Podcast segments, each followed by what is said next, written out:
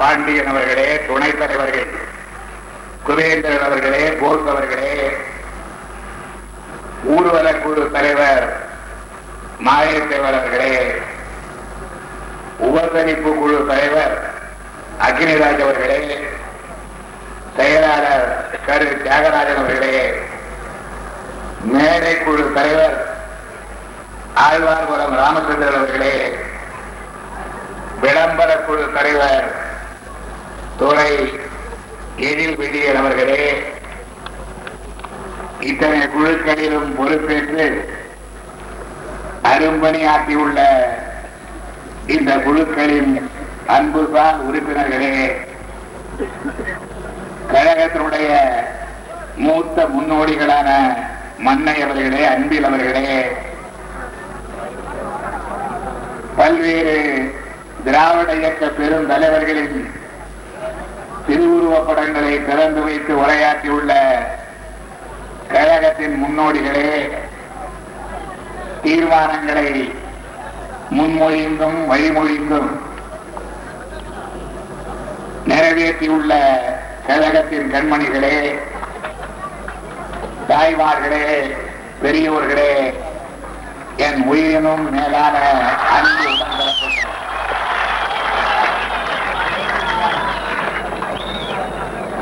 தென்பாண்டி மண்டலத்தில் திராவிட முன்னேற்ற கழகத்தின் தூண்களில் ஒருவராக விளங்கிய தென்னரசு பெயரால் அமைந்துள்ள தோரண வாயிலில் நுழைந்து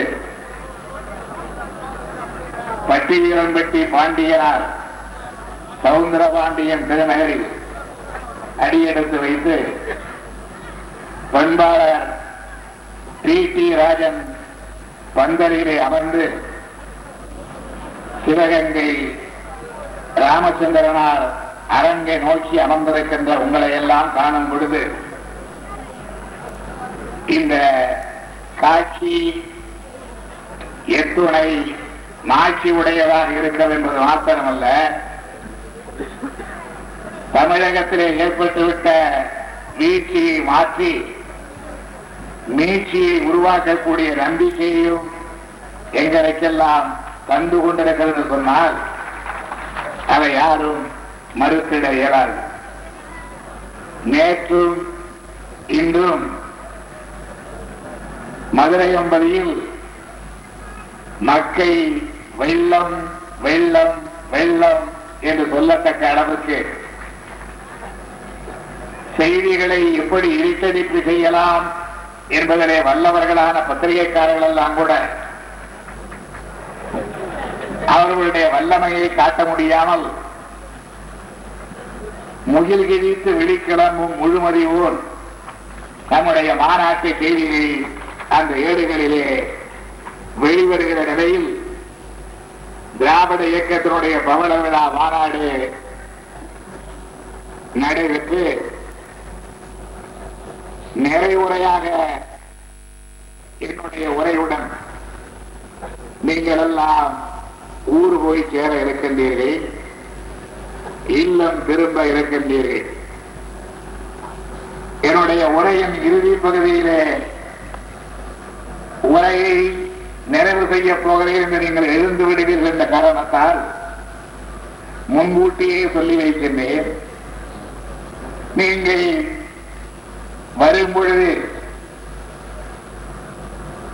பவள விழா மாநாட்டிற்கான அழைப்பை ஏற்று வரும் பொழுது உடன்பிறப்புகள் ஓரிருவர் விபத்துக்கு ஆளாகியிருக்கிறார்கள் என்ற செய்தி என் இதயத்தை பிழிந்து கொண்டிருக்கிறது. இன்று காலையிலே கூட ஒரு இளைஞன் வருகிற வழியிலே ஏற்பட்ட விபத்தால் அல்ல, தஞ்சை மாவட்டத்தில் இருந்து வந்த இளைஞன் காலையிலே ரயிலில் எடிவிட்டு திருப்பரங்குன்றம் பகுதியிலே மடிந்து விட்டான் என்ற செய்தி என் மனதை உருக்கி கொண்டிருக்கின்றது. எனவேதான் நீங்கள் திரும்பி செல்லும் பொழுது பரபரப்பில்லாமல், பதட்டம் இல்லாமல், அமைதியாக, நிதானமாக உங்களுடைய வாகனங்களை ஓட்டச் சொல்லி எல்லோரும் நலமாய் வீடு போய் சேர்ந்தீர்கள் என்கின்ற செய்தி வருகிற வரையில் நான் உறங்காமல் விழித்துக் கொண்டிருப்பேன்.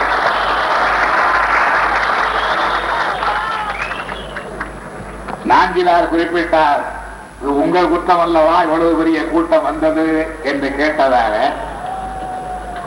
என்னை பெரும் குற்றவாளியாக நீங்கள் யாரும் ஆக்கிவிடக் கூடாது என்பதற்காகத்தான் நான் உங்களை மிகவும் பணிவன்போடு கேட்டுக் கொள்ளுகின்றேன், உரிமையோடு கேட்டுக் கொள்ளுகின்றேன். எச்சரிக்கையாக ஜாக்கிரதையாக திரும்பி செல்லுங்கள் என்று கேட்டுக் கொள்ளுகின்றேன். இந்த மாநாடு வரலாற்று சிறப்புமிக்க மாநாடு என்பதனை இதற்கு முன்னால் நடைபெற்ற மாநாடுகளை எல்லாம் ஒப்பிட்டு காட்டி நம்முடைய கழகத்தின் பொதுச் செயலாளரும் இந்த மாநாட்டினுடைய சிறப்பாளருமான பேராசிரியரை மகிழ்ச்சியை வெளிப்படுத்தினார்கள். திருச்சியிலே திருப்புமுனை மாநாடு ஒரு நடைபெற்றது.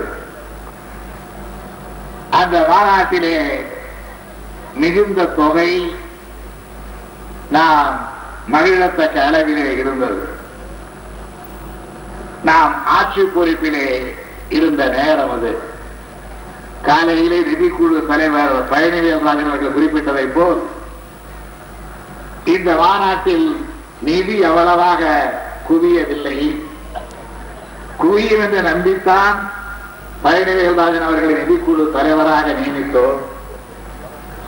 காலையிலேயே எங்கே மாலையிலே இவர்கள் கோபித்துக் கொள்ளப் போகிறார்களோ என்று முன்னெச்சரிக்கையாக காலையிலேயே நம்ம பழனிவேல்ராஜன் அவர்கள் நிதி அதிகமில்லை என்று கூறி, எங்களுக்கு நிதியாகத்தான் கருணாநிதி நீங்கள் இருக்கிறீர்களே போதாதா என்று இந்த குளிரில் என்னை குளிர வைத்தார்.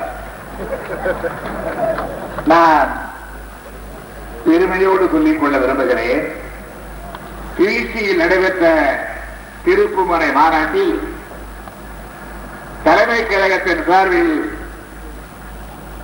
நன்கொடை சீட்டுக்கு ஏராளமாக அச்சிடப்பட்டு அது மாநிலம் தழுவிய எல்லா மாவட்டங்களும் அடங்கிய மாநாடு என்ற காரணத்தால் இருபதுக்கு மேற்பட்ட மாவட்டங்களில் அந்த நன்கொடை சீட்டுக்கு விற்பனை செய்யப்பட்டு அதன் வாயிலாக பெருநிதி அன்றைக்கு குவிந்தது. அப்படி குவிந்தாலும் கூட மாநாடு நடைபெற்ற நாட்களில் நுழைவு கட்டணம் செலுத்தி முகப்பிலே டிக்கெட் பெற்று நுழைவு கட்டணம் செலுத்தி உள்ளே வந்தவர்கள் தந்த தொகை திருச்சி மாநாட்டில் ரெண்டு லட்சத்தி அறுபத்தி நாலாயிரத்தி முன்னூத்தி இருபத்தி ஏழு ரூபாய் நுழைவு கட்டணம் செலுத்தி மாநாட்டிற்கு ரெண்டு நாட்களும் வந்தவர்கள் செலுத்திய தொகை மொத்தம் ரெண்டு லட்சத்தி அறுபத்தி நாலாயிரத்தி முன்னூத்தி இருபத்தி ஏழு ரூபாய். இன்று மதுரையில் நடைபெறுகின்ற பவளவிழா மாநாட்டில் நுழைவு கட்டணம் செலுத்தி மாத்திரம் வந்தவர்கள் தந்துள்ள தொகை மூணு லட்சத்தி எழுபதாயிரம் ரூபாய். எனவே நிதிக்குழு தலைவர் குறிப்பிட்டதை போல் இது நிதியிலும் சோடை போடாமல் மற்ற மாநாட்டோடு ஒப்பிட்டு காட்ட ஒரு நல்ல அடையாளமாக அமைந்திருக்கிறது என்பதை நான் பூரிப்போடு தெரிவித்துக் கொள்கின்றேன்.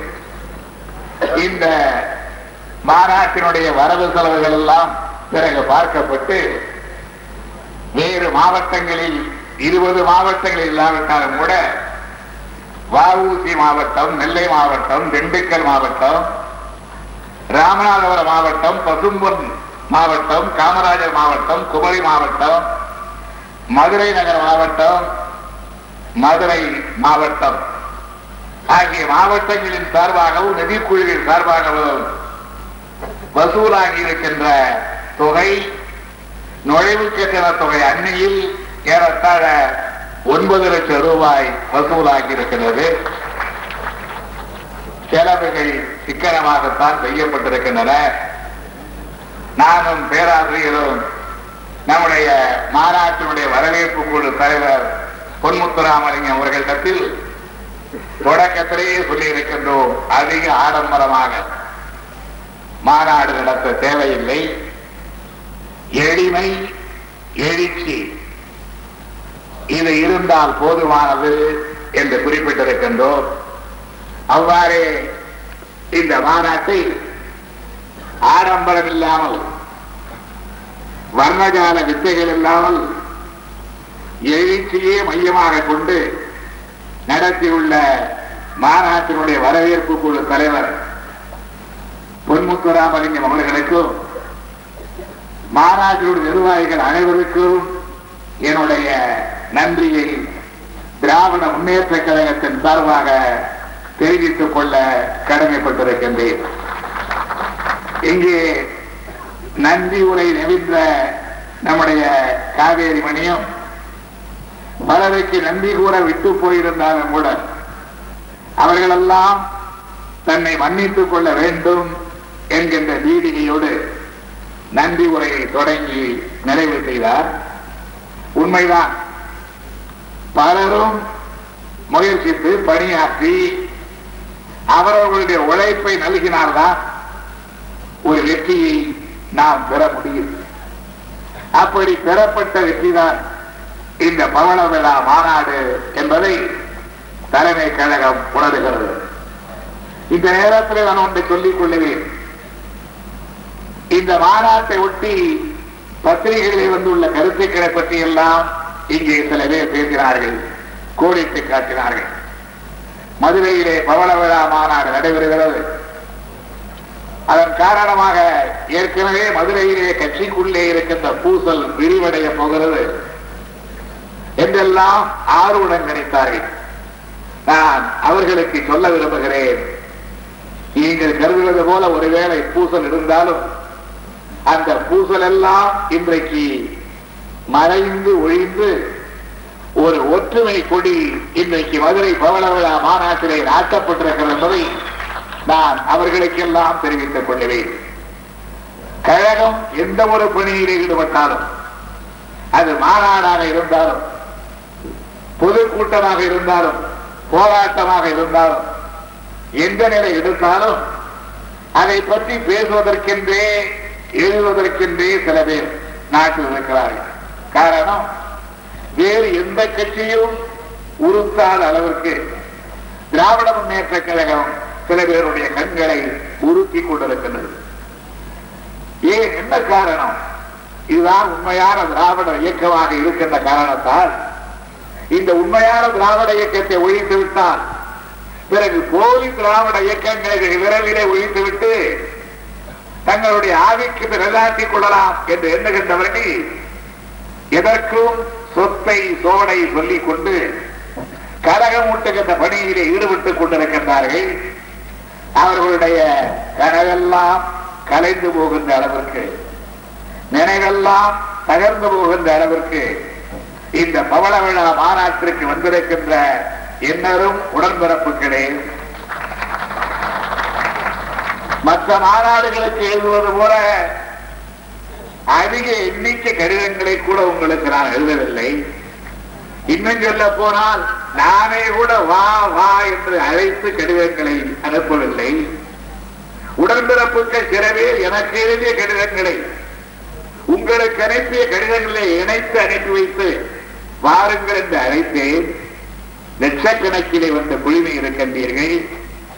இதுவரையில் நடைபெற்ற மாநாடுகளை எல்லாம் வெல்லத்தக்க அளவிற்கு பெரும் மாநாடாக இந்த பவள விழா மாநாட்டை உருவாக்கி இருக்கின்றீர்கள் என்றால் இந்த இயக்கத்திற்கு எவ்வளவு கடும் சோதனை வந்தாலும், எத்தகைய பெரும் புயல் வீசினாலும், எத்தகைய சூறாவளி சுழந்தடித்தாலும், பூகம்பமே வரினும், எரிமலையே குமரினும் நாங்கள் இருக்கிறோம், இந்த கழகத்தை காப்பாற்ற என்று சொல்லக்கூடிய லட்சோபலட்சம் உடன்பிறப்புக்கு காவேரி மணியம் வார்த்தைகளால் நன்றி சொல்லிவிட்டு போய்விட்டார். பொன்முத்துராமலிங்கம் சால்வைகளை கொடுத்து அறிவிக்கை செய்து விட்டார். நான் வார்த்தைகளால் நன்றி சொன்னால் ஈடாகுமா? நீங்கள் தருகின்ற ஆதரவுக்கு சார்பை போற்றினால் ஈடாகுமா? எனவேதான் அடிக்கடி சொல்லுகின்ற அதே வாசகத்தை சொல்லுகின்றே நடந்து வந்த பாதங்களே உங்களை தொட்டு கும்பிடுகிறேன்.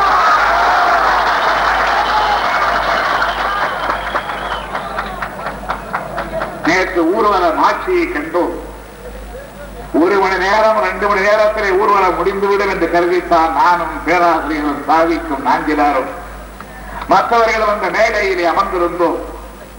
ஒரு மணி ஆயிற்று, ரெண்டு மணி ஆயிற்று, நாலு மணி, ஐந்து மணி என்று ஏறத்தாழ பார்த்தோரும் பங்கு பெற்றோரும் பதினைந்து லட்சத்துக்கு மேற்பட்டவர்கள் சொல்லத்தக்க அளவிற்கு ஊர்வலத்தை நடத்தி காட்டுகிறேன். சித்திரை திருவிழாவா என்று இங்கே ஒரு கேள்வி எழுப்பப்பட்டது. அல்ல அல்ல, திராவிட முன்னேற்ற கழக வரலாற்றில் முத்திரை திருவிழா.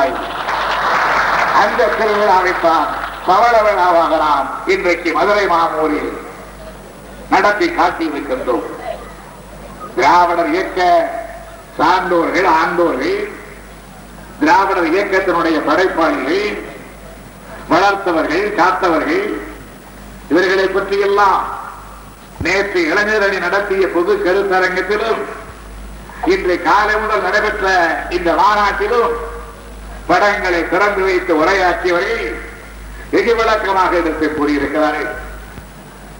சமுதாய கண்ணோட்டத்தில் திராவிட முன்னேற்ற கழகம் என்ற தலைப்பு இல்லாவிட்டால் நம்முடைய பேராசிரியர்கள் தானாகவே இந்த தலைப்பை எடுத்துக்கொண்டு ஏறத்தாழ ஒரு மணி நேரத்திற்கு மேலாக ஒப்பற்ற ஒரு உரை ஆற்றியிருக்கின்றார்.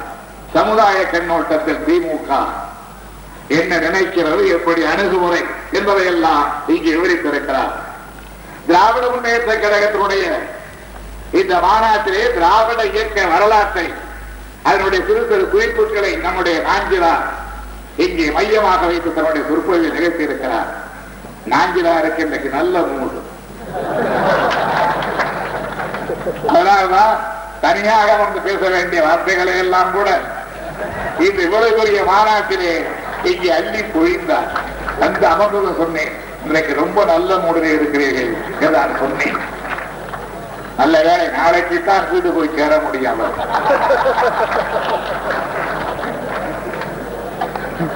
கவி முரசொலி மாதம் திராவிடர் இயக்க வரலாற்றில் டாக்டர் நாயர் கொண்ட பங்கும், அதை தொடர்ந்து தியாகராயர், நடேசனார் மற்றும் தந்தை பெரியார், பேரறிஞர் அண்ணா, சௌந்தர பாண்டியனார், இப்படிப்பட்ட திராவிட இயக்க தலைவர்கள் ஆற்றிய பணியும் இன்று எந்த நிலைக்கு ஆளாகி இருக்கிறது என்பதை இருவிருப்போடு வேகத்தோடு இங்கு எடுத்து பேசியிருக்கின்றார்.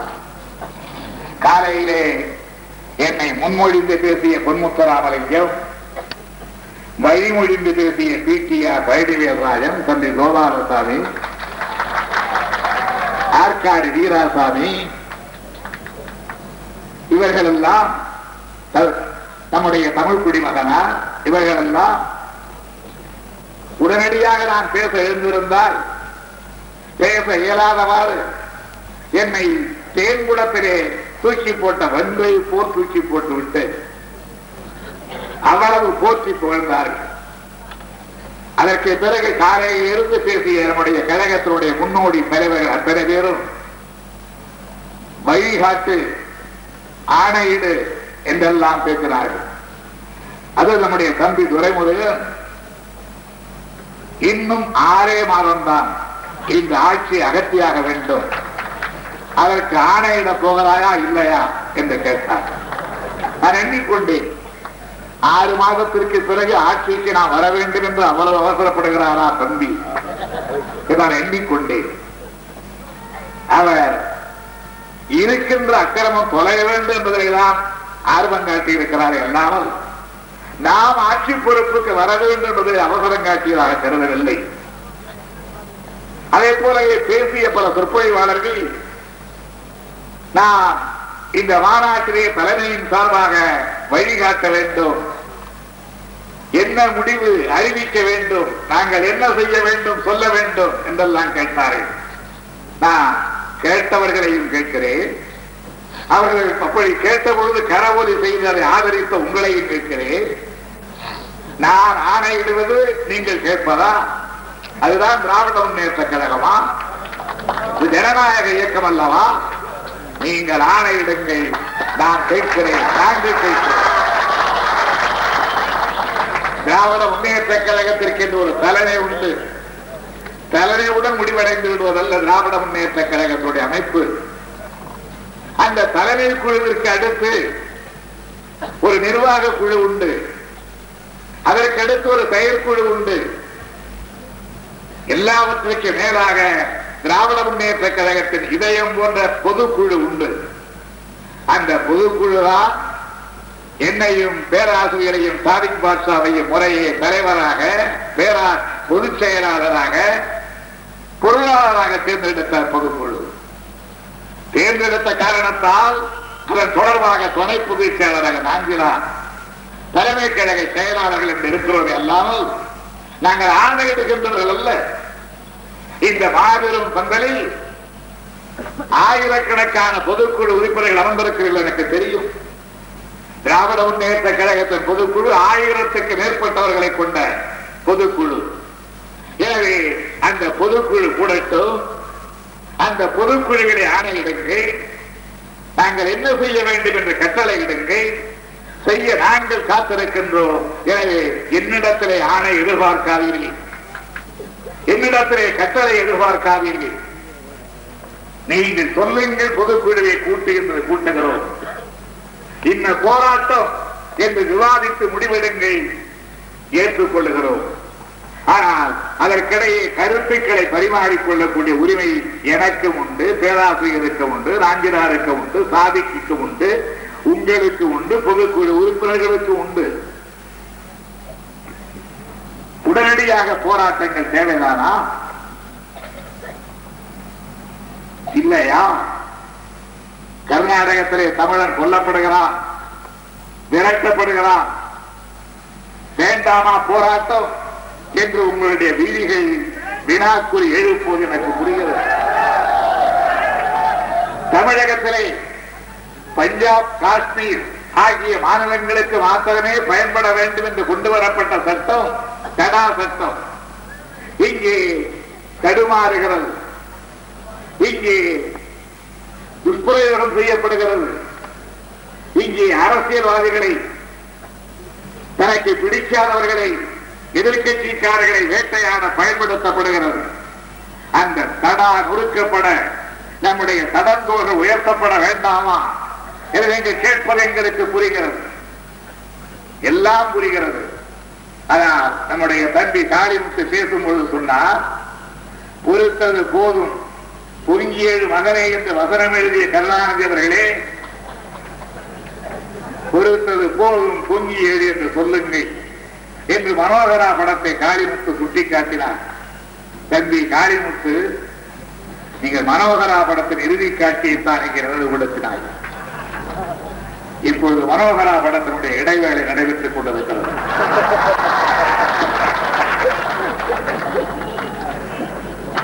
எனவே கிளைமேக்ஸ், இறுதி காட்சி வரட்டும். வரும் பொழுது பொறுத்தது போதும் பொங்கியது என்கின்ற ஆணை கட்டாயம் வரும். திராவிடர் இயக்கத்தை பற்றி சிந்தித்துக் கொண்டிருக்கிறோம். எழுபத்தி ஐந்து ஆண்டு கால நிறைவை பவள விழாவாக கொண்டாடுகிறோம். நான் காலையிலே பேசிய, மாலை வரையிலே பேசிய நண்பர்களை, அவர்களால் நான் கொண்டிருக்கின்ற உரிமையின் காரணமாக என்னை மன்னித்துக் கொள்ள வேண்டும் என்று சொல்லிக் கொண்டு குறிப்பிட விரும்புகிறேன். இந்த பவள விழா திராவிடர் இயக்கத்திற்கு சொந்தம். திராவிடர் இயக்கத்திற்கு சொந்தம் என்றால் திராவிடர் கழகத்திற்கும் சொந்தம்தான். இதை யாரும் தவறாக எடுத்துக் கொள்ளக்கூடாது. இங்கே சில விமர்சனங்கள், நம்முடைய அம்மையார் சத்தியவாணி முத்தவர்கள் கூட பெரியார் படத்தை திறந்து வைக்கிற நேரத்தில் சில விமர்சனங்களை செய்தார்கள் திராவிடர் கழகத்தை பற்றி. ஆனால் சில சம்பவங்களுக்கு பிறகு கடந்த செப்டம்பர் பதினேழாம் தேதிக்கு பிறகு நடைபெற்று வருகின்ற சில நிகழ்ச்சிகள், சில தர்க்கங்கள், சில வாத பிரதிவாதங்கள், இவைகளில் நானோ பேராசிரியரோ அல்லது தலைமை கழகத்தில் உள்ளவர்களோ யாரும் தலையிடவில்லை என்பதையும், யாரும் அதனுடைய கருத்துக்களை சொல்லவில்லை என்பதையும் நீங்கள் அறிவீர்கள். ஒரு ஒருவர் இருவர் உணர்ச்சி கொந்தளிப்பால், அடக்க முடியாத ஆர்வத்தால், இப்படியே நடக்கலாமா என்கின்ற ஏக்கத்தால் இதுவரையில் ஏதாவது சொல்லி இருந்தால் கூட இனிமேல் அத்தகைய வார்த்தை பிரயோகங்கள் வேண்டாம் என்று நான் மிகுந்த பணிவன்போடு கேட்டுக் கொள்ளுகின்றேன்.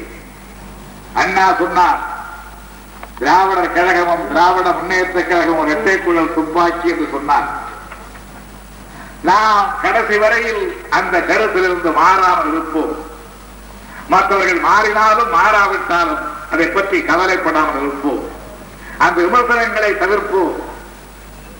திராவிடர் இயக்கம் என்பது திராவிடர் கழகத்தையும் உள்ளிட்ட இயக்கம்தான், நீதி கட்சியும் உள்ளிட்ட இயக்கம்தான், சுயமரியாதை இயக்கமும் உள்ளிட்ட இயக்கம்தான், பகுத்தறிவு இயக்கமும் உள்ளிட்ட இயக்கம்தான், திராவிட முன்னேற்ற கழகம் உள்ளிட்ட இயக்கம்தான் திராவிடர் இயக்கம். சென்னையில் இருந்து கோவைக்கு ரயில் புறப்படும் பொழுது ஜோலார்பேட்டையில் இருந்து மாறுகின்றவர்கள் வேண்டுமானால் அவர்கள் வருகின்ற அந்த வண்டியை வேறு ஒரு இன்ஜினிலே மாற்றிக் கொண்டு மைசூர் பக்கம் போகலாம். ஆனால் கோவைக்கு வர விரும்புகின்றவர்கள் ஜோலார்பேட்டை ஜங்ஷனில் அங்கிருந்து புது கோச்சலரை இணைக்கப்பட்டாலும் கூட ஒரே இன்ஜின் தான். சென்னையிலே புறப்பட்ட அதே இன்ஜினில் தான் ஜோலார்பேட்டையில் இருக்கின்ற பயணியும் பயணம் செய்வார் கோயம்புத்தூர் வரையிலே. அதை போலத்தான் திராவிடர் இயக்கம் என்கின்ற இன்ஜினில் திராவிடர் கழகம், திராவிட முன்னேற்ற கழகம் பயணம் செய்து கொண்டிருக்கின்றது. ஆனால் இடையிலே ஜோலார்பேட்டையிலிருந்து மைசூர் பக்கம் ஒரு வண்டி போய்விட்டது, வேறு இன்ஜினை மாற்றிக்கொண்டு. அதுதான் அதிமுக வண்டி. அது திராவிட இயக்கத்திற்கு சொந்தம் அல்ல என்பதை எடுத்து காட்டுகின்ற வகையிலே அந்த வண்டி போய்விட்டது. எனவே இஞ்சி ஒன்றுதான் திராவிட இயக்க உணர்வு என்கின்றது. இஞ்சின் தான் கேட்கிறார்கள். ஏதோ இந்த பிராமணர் பிராமணர் அல்லாதவர்கள் எல்லாம் அப்பொழுது பேசினீர்கள். இன உணர்வு, மொழி உணர்வு எல்லாம் அப்பொழுது பேசினீர்கள். இப்பொழுது பெரிய அரசியல் இயக்கமாக வளர்ந்துவிட்டீர்கள். இன்னுமா அந்த பழைய பேச்சையே பேசிக் கொண்டிருக்க வேண்டும் என்று கேட்பவர்களை பார்த்தால் எனக்கு பிரிப்பு தான் வருகிறது. நாங்கள் இந்த உணர்வுகளை விட்டுவிட வேண்டுமா? எந்த உணர்வின் அடிப்படையிலே இந்த இயக்கம் தொடங்கப்பட்டதோ அந்த உணர்வுகளை விட்டுவிட முடியுமா? பதினைந்து வயது வரையிலே பாவாடை கட்டிய சிறுமி புடவை கட்டுகிற பருவத்திலும் பாவாடை தேவையா என்று கேட்டால் தேவைப்படுகிறதே உட்பாவாடை. அதை போலத்தான் திராவிட முன்னேற்ற கழகம் உணவை கட்டுகின்ற அளவிற்கு அரசியல் விட்டிருந்தாலும் கூட நாங்கள் உணர்வுகளை விட்டுவிட தயாராக இல்லை. உட்பாவாடை எப்படி தேவைப்படுகிறதோ அதை போல திராவிட இயக்க உணர்வுகளை நாங்கள் விட்டுவிட தயாராக இல்லை. அந்த உணர்வுகளோடுதான் திராவிட முன்னேற்ற கழகம் அரசியல் நடத்த வேண்டும் என்று நாங்கள் கருதுகின்றோம். திராவிடர் கழகத்தை பொறுத்தவரையினர்கள் தேர்தலை விரும்புகின்றவர்கள் அல்ல. தந்தை பெரியார் அவர்கள் தேர்தலே தேவையில்லை என்று அறிவித்துவிட்டு சமுதாய இயக்கமாக திராவிடர் கழகத்தை நடத்துகிறார். ஆனால் திராவிட முன்னேற்ற கழகம் தேர்தலில் ஈடுபட வேண்டும் என்று ஆயிரத்தி தொள்ளாயிரத்தி ஐம்பத்தி ஆறாம் ஆண்டு திருச்சியிலே அன்பில் வரவேற்பு கூட தலைவராக இருந்து நடத்திய அந்த மாநாட்டில் எடுத்த முடிவின்படி நாம் அரசியலே ஈடுபட்டோம், ஆட்சி பொறுப்புக்கு வருவதற்கும் தேர்தலிலே ஈடுபட்டோம். மக்களுடைய கருத்தை அறிந்த பிறகு ஐம்பத்தி ஏழிலே பதினைந்து பேர், அறுபத்தி ரெண்டிலே ஐம்பது பேர், அறுபத்தி ஏழிலே ஆட்சி பொறுப்புக்கு வந்தோமென்றால் ஆட்சி பொறுப்புக்கு வந்து அண்ணா முதலமைச்சர் நாங்கள் எல்லாம் அமைச்சர்கள் என்கின்ற அந்த கித்தாப்போடு பெருமையோடு விளங்குவதற்காக அல்ல நாம் ஆட்சி பொறுப்புக்கு வந்தது. சுயமரியாதை இயக்கத்தின் பெயரால், திராவிட இயக்கத்தின் பெயரால், நீதி கட்சியின் பெயரால், திராவிடர் கழகத்தின் பெயரால் எந்த கருத்துக்களை நாட்டிலே எடுத்து சொன்னோமோ அந்த கருத்துக்களை ஆட்சி பொறுப்பிலே செயல்படுத்துகின்ற வழிவகைகளை கண்டோம். பெரியார் பெருந்தலைவர் காமராஜரை பச்சை தமிழர் என்று இசையோடு அழைத்து ஆதரித்து வெற்றி பெற செய்த காலத்திலெல்லாம், காமராஜர் முதலமைச்சராக அமர்ந்திருந்த காலத்திலெல்லாம் கூட பெரியாருக்கு விருப்பமான சுயமரியாதை திருமணத்தை சட்டப்படி செல்லுபடியாக ஆக்குங்கள் என்று எத்தனையோ முறை தீர்மானம் கொண்டு போனோம். முதலமைச்சர் காமராஜர் ஆட்சியிலே அந்த தீர்மானம் ஏற்றுக்கொள்ளப்படவில்லை. அறிஞர் அண்ணா முதலமைச்சராக ஆன பிறகுதான், திராவிட முன்னேற்ற கழகம் ஆட்சி பொறுப்புக்கு வந்த பிறகுதான் பெரியாருடைய சமுதாய கொள்கையிலே ஒரு பெரும் கொள்கையான சுயமரியாதை திருமணத்தை சட்டப்படி செல்லுபடியாக்க முடியும் என்கின்ற அந்த நிலையை உருவாக்கினோம். அப்போது அண்ணா சொன்னார், காங்கிரஸ்காரர்கள் கேட்ட கேள்விக்கு, இந்த சுயமரியாதை திருமண சட்டம் பெரியாருக்கு நீங்கள் வழங்குகின்ற காணிக்கையா என்று கேட்ட பொழுது, இந்த அமைச்சரவையே பெரியாருக்கு காணிக்கிறார் என்று அண்ணா அந்த சட்டப்பேரவை கூட்டத்திலே முதலமைச்சராக இருந்து சொன்னார். காமராஜர் முதலமைச்சராக இருந்த பொழுதுதான் சென்னை ராஜதானி என்ற பெயர் மாற்றப்பட்டு தமிழ்நாடு என்று பெயர் வைக்கப்பட வேண்டும் என்ற விருதுநகரில் சங்கர்லிங்க நாடா உண்ணார் ஒன்றிருந்து உயிர் நீத்தார். அப்படி உயிர் நீத்தவருடைய சடலத்தை ஊர்வலமாக எடுத்துச் செல்ல கூட இன்றைக்கு அனுமதிக்கப்படவில்லை. மதுரை மாநகரில் அவருடைய தல ஊர்வலத்தை நடத்த வேண்டும் என்று விரும்பிய போது தடை விதிக்கப்பட்டது. ஆனால் காமராஜர் காலத்திலே, காங்கிரஸ் ஆட்சி காலத்திலே வராத தமிழ்நாடு என்ற பெயர் திராவிட முன்னேற்ற கழக ஆட்சி காலத்திலே பெரியார் பல ஆண்டு காலம் சொன்ன சங்கரலிங்க நாடார் இதற்காக பட்டியலிட்டவர்களுக்கு உயிர் நீத்தாரோ அந்த கொள்கையை வெற்றி பெற செய்து இன்றைக்கு தமிழ்நாடு என்கின்ற பெயர் அகில உலகத்திலும் உச்சரிக்கப்படுகின்ற பெயராக ஆக்கப்பட்டிருக்கின்றார் திராவிட முன்னேற்ற கழகம் ஆட்சிக்கு வந்த காரணத்தினாலேதான். ஆயிரத்தி தொள்ளாயிரத்தி இருபத்தி ஒன்பதாம் ஆண்டு செங்கற்பட்டில் நடைபெற்ற சுயமரியாதை மாநாட்டில், இதே டபிள்யூபி சௌந்தர பாண்டியனார் தலைமையில் நடைபெற்ற மாநாட்டிலேதான் பி டி ராஜன் கொடியேற்று விழா நடத்திய அந்த மாநாட்டிலேதான், டாக்டர் சுப்பராயர் சிறப்பாளராக இருந்த அந்த மாநாட்டிலேதான், தந்தை பெரியார் முன்னின்று நடக்கின்ற மாநாட்டிலேதான் ஆண்களை போல் பெண்களுக்கும் சொத்திலே உரிமை வேண்டும், சம உரிமை வேண்டும் என்ற தீர்மானம் நிறைவேற்றப்பட்டது. அறுபது ஆண்டுகளுக்கு பிறகு ஆயிரத்தி தொள்ளாயிரத்தி எண்பத்தி ஒன்பதாம் ஆண்டு திராவிட முன்னேற்ற கழக ஆட்சியிலே அந்த தீர்மானத்தை சட்டமாக ஆக்கிறோம் என்றால், நாம் வெறும் சமுதாய இயக்கமாக மாத்திரமல்ல, சமுதாயத்திலே சொல்லுகின்ற கொள்கைகளை நடைமுறைப்படுத்த, செயல்படுத்த ஆட்சி பொறுப்பில் இருக்க வேண்டும் என்ற அவசியத்தை உணர்ந்தோம். இன்றைக்கு பார்க்கிறோமே, நாம் இல்லாத காரணத்தால் அல்லவா வேதக் கல்லூரி வருகிறது, நாம் இல்லாத காரணத்தால் அல்லவா ஆலய வாரி அமைகிறது, நாம் இல்லாத காரணத்தால் அல்லவா ஆலய நிதி திரட்டப்படுகிறது, நாம் இல்லாத காரணத்தால் அல்லவா சங்கராச்சாரியாருடைய யோசனைப்படி சர்க்கார் நடக்கிறது. நாம் இருந்தால் நடக்குமா? அங்கே அண்ணா காலத்தில் இப்படி நடந்ததா? அண்ணாவிற்கு பிறகு ஏழு ஆண்டு காலம் முதல்வர் பொறுப்பை ஏற்று நாங்கள் ஆட்சி பொறுப்பில் இருந்தோமே, அப்போது நடந்ததா? கடந்த இரண்டாண்டு காலத்தில் நடைபெற்றதா? இல்லை. ஆனால் இன்றைக்கு மீண்டும் இந்து மத சனாதனத்தினுடைய அடிப்படையில் இந்த மாநிலம் மாறிட வேண்டும் என்கின்ற ஒரு மகத்தான முயற்சியிலே நடைபெற்றுக் கொண்டிருக்கின்ற ஆட்சியை காணுகிறோம். அது ஆட்சி அமைக்கப்பட வேண்டுமே. ஆனால் நாம் சமுதாய உணர்வோடு, திராவிட இயக்க உணர்வோடு சிந்தித்தாக வேண்டும். அந்த சிந்தனை வலுப்பெற்று அப்படிப்பட்ட அடிப்படையிலே ஒரு ஆட்சி அமைந்தால்தான் எதிர்காலத்திலே தமிழனுக்கு நன்மை, திராவிடனுக்கு நன்மை.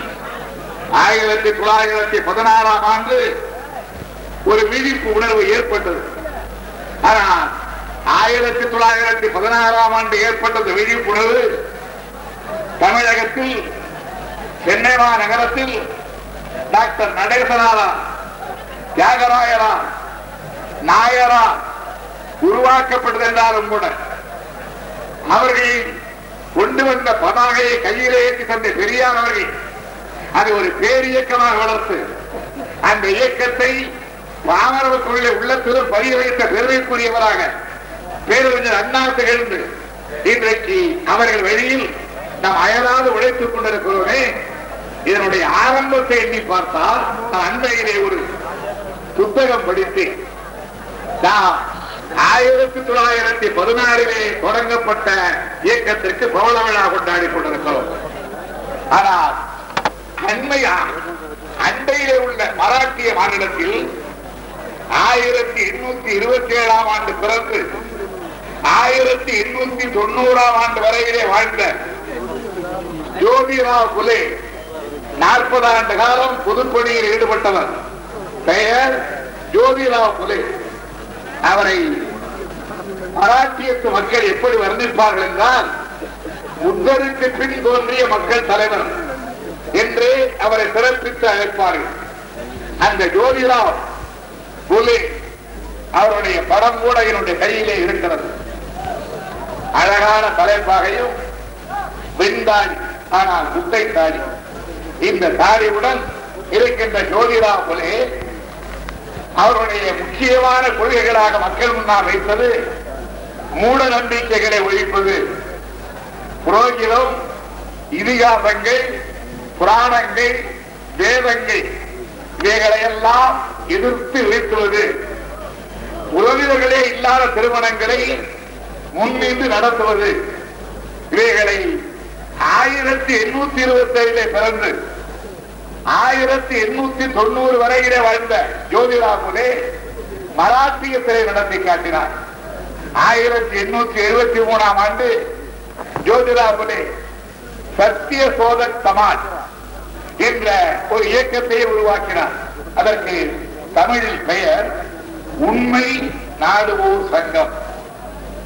சத்திய சோதக் சமாஜ், உண்மை நாடுவோர் சங்கம் என்கின்ற பெயரும் சூட்டினார். அப்பொழுது இங்கே பேசினார்கள் வகுப்பு உரிமையை பற்றி, இடஒதுக்கீட்டை பற்றி தீர்மானங்கள் எல்லாம் நிறைவேற்றப்பட்டிருக்கிறது. அன்றைக்கு ஜோதி ராவ் புலே ஆவேசமாக பேசினார், தீர்மானங்கள் நிறைவேற்றினார். மக்கள் தொகை விகிதாச்சார அடிப்படையில் அரசு பணிகளில் இடம் வேண்டும், உயர்ஜாதிக்காரர்களாக இருக்கிற மேட்டுக்குடி மக்கள், குறிப்பாக பிராமணர்கள், அவர்களுக்கு அவர்களுடைய மக்கள் தொகை விகிதாச்சாரப்படிதான் அரசாங்க உத்தியோகங்களே இடம் அளிக்கப்பட வேண்டும் என்று அன்றைக்கே வாதாடி இருக்கிறார், போராடி இருக்கிறார்.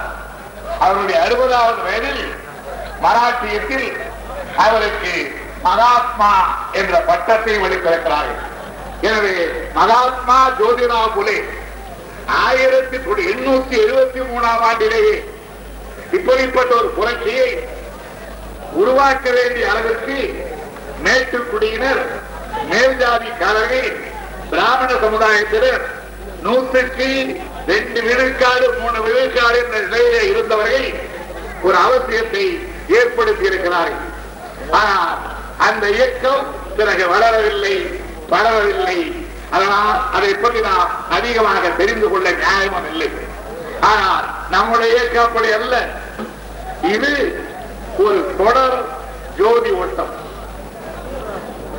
ஒரு மாநாடு நடைபெறுகிறது என்றால் திருச்சியிலே இருந்து மதுரை வரையிலே தொடர் ஜோதி ஓட்டம் வருவதை போல், திருச்சியிலே ஜோதியை கையிலே என்று வருகின்றவர் வழியிலே மேலூரிலே ஒரு நலத்தை ஒப்படைக்க, மேலூரிலே அந்த ஜோதியை வாங்கியவர் மதுரையிலே கொண்டு வந்து ஒப்படைப்பதை போல், திராவிடர் இயக்கத்தை தியாகராயர், நாயர், நடேசனார் தொடங்கி பிறகு அந்த இயக்கம் பனகரவர்களுடைய கையிலே ஒப்படைக்கப்பட்டு, பனகரவர்கள் கையிலிருந்து ஒத்திரி ராஜா கைக்கு வந்து, ஒத்திரியின் கையிலே இருந்து தந்தை பெரியார் கைக்கு வந்து, பெரியார் கையிலிருந்து பேரறிஞர் அண்ணா கைக்கு வந்து, பிறகு அண்ணாவுக்கு பிறகு நம்முடைய கையிலே இன்றைக்கு ஒளிவிட்டு பிரகாசித்துக் கொண்டிருக்கின்ற காரணத்தாலேதான் மதுரை என்பதிலே லட்சோப லட்சம் பேர் இன்றைக்கு குழுமி இருக்கின்றீர்கள். இது ஜோதி ராவ் புலே ஆரம்பித்த இயக்கத்தை போல் அப்பொழுது பட்டு போய்விடவில்லை, இது பறந்து வளர்ந்து விரிந்து இன்றைக்கு பலருக்கு, லட்சக்கணக்கான தமிழர்களுக்கு, கோடிக்கணக்கான தமிழர்களுக்கு நிழல் வருகின்ற கருவாக இன்றைக்கு விளங்கிக் கொண்டிருக்கின்றது. இந்த மாநாட்டில் காலையில் இருந்து பல்வேறு தீர்மானங்கள் நிறைவேற்றப்பட்டன. நாமெல்லாம் மறைந்த திராவிட இயக்க தலைவர்களுக்கு வீர வணக்கம் செலுத்தினோம். பிறகு அவர்கள் யாருக்கு தந்த கொள்கைகள் வழி நடிப்போம் என்று உறுதி எடுத்துக் கொண்டோம்.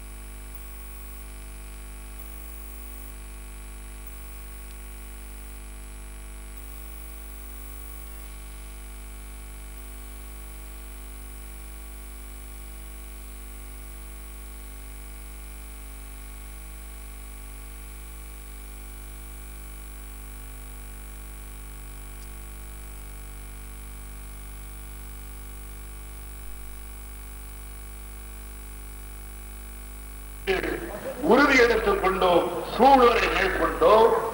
மண்டல் கமிஷனை பற்றி தீர்மானம் நிறைவேற்றியிருக்கிறோம்.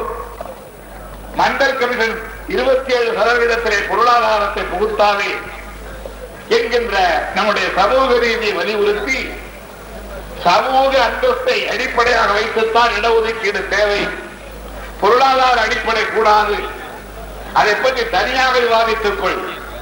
மண்டல் கமிஷன் பரிந்துரையிலே இருபத்தி ஏழு சதவீதத்திற்குள் பொருளாதார அடிப்படையை புகுத்தாரே என்று மத்திய அரசுக்கு வலியுறுத்தி தீர்மானம் நிறைவேற்றியிருக்கிறோம். வேத கல்லூரி அதை பற்றி இங்கே நம்முடைய நாங்கிலார் பேசினார், பேராசிரியர் பேசினார், மாறன் பேசினார், மற்றவர்களும் பேசியிருக்கிறார்கள். வேத கல்லூரி வேண்டும் என்று வாதிடுகின்றவர்களை நான் எண்ணி பார்க்க கேட்டுக் கொள்கின்றேன். வேத கல்லூரியை கொண்டு வந்து தீர்வேன் என்று சொல்லுகின்ற தமிழகத்தினுடைய முதலமைச்சர் அவர்கள் அண்மையில் ஒரு நூல் வெளியிட்டார். அந்த நூல் ஆசிரியர் நம்முடைய பழம்பெரு நண்பர் நாவலர் நெடுங்க அவர்கள். நூலுக்கு பெயர் திருக்குறள் தெளிவுரை. அந்த திருக்குறள் தெளிவுரை நூலை முதலமைச்சர் வெளியிட்டார். வெளியிட்டு நாவலரை பலபல பாராட்டினார். இவரந்தோ நாவலர், இந்த நூல் என்றென்றும் வாழக்கூடிய நூல், இதற்கு என்றைக்குமே அழிவில்லை, அப்படிப்பட்ட அருந்தொரு நூலை நாவலர் ஏற்றி தந்திருக்கிறார் என்று முதலமைச்சர் எழுதி தந்ததை படித்து எழுதியோடு அமர்ந்தார். நான் அந்த நூலை பார்க்க வாய்ப்பு கிட்டியதால் படித்து பார்த்தேன். வேத கல்லூரி வேண்டும் என்று சொல்லுகின்ற முதல்வர் அந்த நூலை படித்து பார்த்துத்தான் வெளியிட்டாரோ அல்லவா என்று எனக்கு தெரியவில்லை. அந்த நூலுக்கு நாவல் எழுதிய முன்னுரையிலேயே வேதம் என்றால் என்ன என்பதை விளக்கி இருக்கிறார். வேதம் சூது நிறைந்தது, சூழ்ச்சி நிறைந்தது, ஆரிய திராவிட போராட்டத்தின் ஒரு கூறு. திராவிடர்களை அடிமைகள் என்றும் சூத்திரர்கள் என்றும் தஸ்யூக்கள் என்றும் இழித்துரைப்பது வேதம்.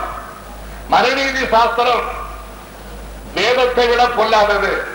மனுநீதி சாஸ்திரத்தில் ஒரு சூத்திரன் வேதத்தை படித்தால் அவனுடைய நாக்கை பழுக்க காட்சி இரும்பை கொண்டு சுட வேண்டும் என்று எழுதப்பட்டிருக்கிறது. ஒரு பிராமணன் எந்த தவறும் செய்யலாம். ஒரு பிராமணன் தனக்கு பிள்ளை இல்லை என்றால் தன்னுடைய சகோதரி இடத்திலே கூட தன்னுடைய தாய், தங்கை, அக்கால் என்கின்ற அந்த பேதம் இல்லாமலே கூட உடம்பிலே எண்ணெயை பூசிக்கொண்டு உடலுறவு கொண்டு பிள்ளை பெற்றுக் கொள்வதே தவறில்லை. இதெல்லாம் நம்முடைய முதலமைச்சர் அவர்கள் அண்மையிலே வெளியிட்ட திருக்குறள் தெளிவுரை புத்தகத்தில் நாவலர் நெடுங்க எழுதிய முன்னுரை. யாரோ எழுதி கொடுத்ததை படித்தவர்கள் இந்த புத்தகத்தையாவது படித்து பார்த்து விட்டு வெளியிட்டார்களா எனக்கு தெரியாது. எனக்கு ஒரு வந்துச்சு, நான் அவர் நல்ல வேலை அங்கே போய் இருந்தாலும் இன்னும் பகுப்பிரிவையாவது மறக்காமல் இருக்கிறாரே. இந்த வேதம் தேவைதானா? இந்த வேதம் மீண்டும் தமிழர்களிடத்திலே வேதத்தை உண்டாக்காதா? எனவே நாம் வேதமும் வேண்டாம், வேத கல்லூரியும் வேண்டாம் என்கிறோ. அதை சொன்னால் நான் எது செய்தாலும் திராவிட முன்னேற்ற கழகத்தார் எதிர்க்கிறார்கள் என்று கூறிவிடுவதா? ஆதி திராவிடர்களை அர்ச்சகர்களாக ஆக்குவதற்காகத்தான் வேதாகம கல்லூரி என்று சொன்னால் அது ஒரு பித்தலாட்டம். ஏனென்றால் ஏற்கனவே தந்தை பெரியாருடைய ஆணைப்படி திராவிட முன்னேற்ற கழக ஆட்சி ஆயிரத்தி தொள்ளாயிரத்தி எழுபத்தி ஆறுக்கு முன்பே ஆதி திராவிடரை அர்ச்சகராக ஆக்குகின்ற ஒரு சட்டத்தை கொண்டு வந்து அது உச்ச நீதிமன்றத்துக்கு சென்று உச்ச நீதிமன்றம் சட்டத்தை முடக்கி போட்டு விட்டது. பார்த்தால் முடக்கி போட்டதாக தெரியாது. நான் நம்முடைய அறநிலையத்துறை அமைச்சராக இருந்த கே பி கந்தசாமி அவர்களும் முன்னாள் அறநிலையத்துறை அமைச்சராக இருந்த கண்ணப்பன் அவர்களும் சட்டத்துறை வல்லுநர்களோடு அமர்ந்து பேசி பேசி பார்த்தோம். அது என்ன சொல்கிறது? சுப்ரீம் கோர்ட் உச்ச நீதிமன்றத்தினுடைய கருத்துறை என்ன? நீங்கள் யாரை வேண்டுமானால் அர்ச்சகராக ஆக்கலாம். அதற்கு அந்த அரங்காவல் நிர்வாக குழுவிற்கு அதிகாரம் உண்டு. ஆனா அப்படி அர்ச்சகராக ஆகிறவருக்கு சில தகுதிகள் உண்டு. அந்த தகுதிகளிலே உள்ளவர் ஆகமங்கத்தவராக இருக்க வேண்டும். ஆகமங்கத்திருந்தால் கூட போதாது, ஒரு குறிப்பிட்ட இன பிரிவை சேர்ந்தவராக இருக்க வேண்டும். ஆங்கிலத்திலே டினாமினேஷன், ஒரு குறிப்பிட்ட இனம். இனம் என்றால் ரேஸ் என்ற பொருளை சொல்லவில்லை, டினாமினேஷன் ஒரு குறிப்பிட்ட பிரிவை சேர்ந்தவராக இருக்க வேண்டும் என்று அங்கேதான் அதை முடக்கி போட்டார்கள். எனவே அது தீராமல், உச்ச நீதிமன்ற பிரச்சனை தீராமல் ஆதி திராவிட தோழர் அர்ச்சகனாக ஆக முடியாது. ஏன் ஆகமம் படிக்காமலே அர்ச்சகனாக முடியாதா? நம்முடைய அருணாதான் சொன்னார், அவருடைய ஊரிலே கூட நாடார்களுக்கு கோயில் கிடையாதான், கோயிலுக்குள்ளே போக முடியாதான். எனவே அவருடைய பிள்ளை பிராயத்தில் அவரையே ஒரு கோயிலுக்கு குருக்களாக்கினார்கள். அவரே கொஞ்ச நாள் திருப்பிள்ளையாக இருந்து மணியாட்டி கொண்டிருந்தாரா கோயிலுக்கு. அதற்கு தேவையான ஆகமத்தை பள்ளியிலே போய் படிக்கவில்லையா? அப்படி பலவே பள்ளியிலே படிக்காமலே பெரிய பூசாரி இடத்திலே பயிற்சி பெறுகின்ற பெரிய பூசாரிகள் பல பேர் உண்டு. அதை போல் ஆகமம் தெரிந்தால் போதும் என்றால் நாளைக்கே ஒரு ஆதி திராவிட தோழனை நாளைய தினமே ஒரு ஐயரிடத்திலே பயிற்சி அளிக்கை செய்து அவரை மதுரை மீனாட்சி அம்மன் கோயிலிலோ அல்லது பழனி முருகன் கோயிலிலோ அவரை அர்ச்சனை செய்வதற்கு நீங்கள் அனுமதிக்க தயாராக இருந்தால் எங்களுக்கு எந்த ஆட்சேபனையும் இல்லை. அதை விட மகிழ்ச்சி அடைவோர்கள் எங்களை போல யாரும் இருக்க முடியாது என்பதையும் நான் தெரிவித்துக் கொள்ளுகின்றேன்.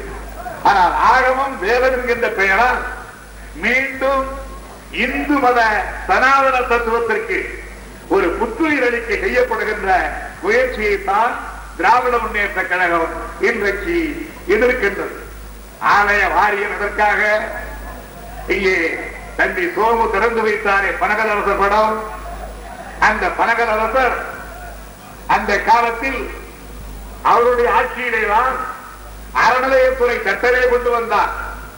கோயில் பெருச்சாளி என்கின்ற புத்தகங்கள் எல்லாம் எழுதப்பட்ட காலம் அது. கோயில்களே உள்ள சொத்தை பரவே கூடி கொள்ளையடித்துக் கொண்டிருந்த காலம் அது. திராவிட முன்னேற்ற கழக ஆட்சியிலே கூட அப்படி மிச்சம் மீறி கொள்ளையடிக் கொண்டிருக்கிறார்களா என்று பார்த்த நேரத்தில் தஞ்சை மாவட்டத்தில் மருங்க பள்ளத்துக்கு பக்கத்திலே பேராவூரணிக்கு அருகாமையில் அங்காளம்மன் என்ற ஒரு பெண் குழந்தையின் பெயரால் அங்காளம்மன் கோயில் சொத்து முழுதும் எழுதப்பட்டு விட்டது. தன்னுடைய குழந்தைக்கு பெண் குழந்தைக்கு பெயரை அங்காளம்மன் என்று வைத்தான். அங்காளம்மன் உண்மையான அங்காளம்மன் இருக்கிற தெய்வம். அந்த சொத்தை எல்லாம் மகள் பெயருக்கு எழுதி வைத்துக் கொண்டான். அதை கண்டுபிடித்தது திராவிட முன்னேற்ற கழகம். இந்து அறநிலையத்துறை சட்டம் இப்படிப்பட்ட கொள்ளைகள் எல்லாம் தவிர்க்கப்பட வேண்டும், ஆலய நிர்வாகம் செம்மையாக நடைபெற வேண்டும் என்பதற்காகத்தான் நீதி கட்சி காலத்திலே அன்றைக்கு கொண்டு வரப்பட்டது.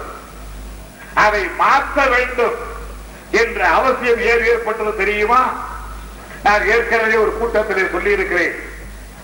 தேர்தலுக்கு முன்பு ஆயிரத்தி தொள்ளாயிரத்தி எண்பத்தி ஒன்பதாம் ஆண்டிலேயே ஒருவர் பிராமண சமுதாயத்த மக்களின் சார்பாக என்னை சந்திக்க வந்தார்.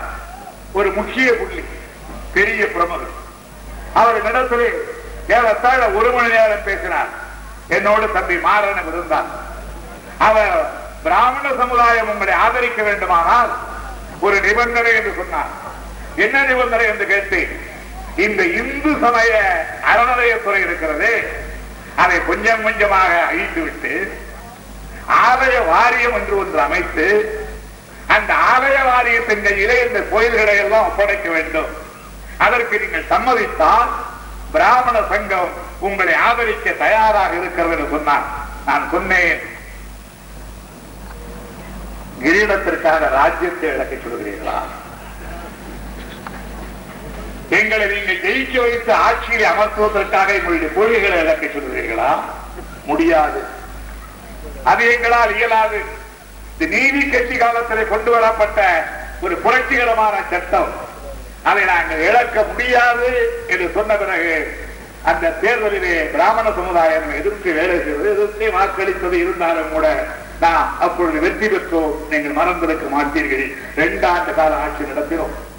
இரண்டாண்டு கால ஆட்சி எப்படி வீழ்த்தப்பட்டது என்பதை நம்முடைய பேராசிரியர்கள் இங்கே எடுத்து சொன்னார்கள். என்ன காரணம் சொல்லி வீழ்த்தப்பட்டது அதை கூட இங்கே தீர்மானமாக வடிவெடுத்திருக்கிறார்கள். இந்த இதனம் ஆட்சியை என்ன காரணம் சொல்லி வீண்பதை போட்டு கலைத்தார்களோ அதே போல திராவிட முன்னேற்ற கழகத்தை அழித்துவிட அதே காரணத்தை சொல்லிக் கொண்டு திரிகின்றார்கள்.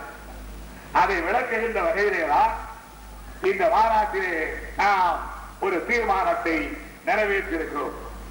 அந்த தீர்மானம் இலங்கை போராளி இயக்கங்களை மோதவிட்டும் ஆயுதமின்றி போர் பயிற்சியின்றி போரிட வசதியின்றி இருந்த விடுதலை புலிகள் உள்ளிட்ட அனைத்து குழுவினருக்கும் போர் பயிற்சி அளித்து ஆயுதங்கள் வழங்கி தேவையான பண உதவி கொடுத்து விடுதலை புலிகளை வலுவான சக்தியாக உருவாக்கி தமிழகத்தில் புகலிடம் கொடுத்ததே மத்தியிலே இருந்த காங்கிரஸ் அரசும் மாநிலத்திலே இருந்த அதிமுக அரசும் தான். விடுதலை புலிகளுக்கு அதிமுக அரசால் அளிக்கப்பட்டிருந்த உதவிகள் இந்திய இலங்கை ஒப்பந்தத்தோடு முடிவடையவில்லை. இந்திய அமைதிப்படைக்கும் விடுதலை புலிகளுக்கு மோதல் ஏற்பட்ட பின்னரும் தொடர்ந்தது. போராளிகள் தமிழகத்தை களமாக பயன்படுத்தியதை முழுமையாக தடுத்தோம். அவர்களை தேசிய பாதுகாப்பு சட்டத்தின் சிறைப்படுத்தி கடும் நடவடிக்கை எடுத்தோம். தமிழகத்தில் அமைதியை கட்டி காத்து வந்த திமுக அரசினை காங்கிரசும் அதிமுகவும் சதி செய்து தொண்ணூத்தி ஒன்னாம் ஆண்டு ஜனவரி மாதம் கலைத்தது. அதன் பின் ஏற்பட்ட குடியரசுத் தலைவர் ஆட்சியில் போராளிகளை முழுவதும் அடக்கிவிட்டோம் என்று கவர்னர் பெருமை அடித்துக் கொண்ட அதே தினத்தில்தான் முன்னாள் பிரதமர் ராஜீவ்காந்தி தமிழகத்திலே படுகொலை செய்யப்பட்டார். மறைக்க முடியாத இந்த உண்மைகளை தங்களிடம் உள்ள அதிகார பலம், தொலைக்காட்சி, வானொலி, பத்திரிகைகள் போன்ற சக்தி வாய்ந்த பிரச்சார சாதனங்கள் மூலம் மறைத்து விடலாம் என்ற துணிவுடன் காங்கிரசும் அதிமுகவும் தொடர்ந்து திமுக கழகத்தின் மீது பழி சுமத்தி ஆதாரமற்ற குற்றச்சாட்டுகளை கூறி வருவதை வன்மையாக கண்டிப்பதுடன் ஆயுத கலாச்சாரம் யாருடைய ஆட்சியில் உருவானது ஊக்குவிக்கப்பட்டது.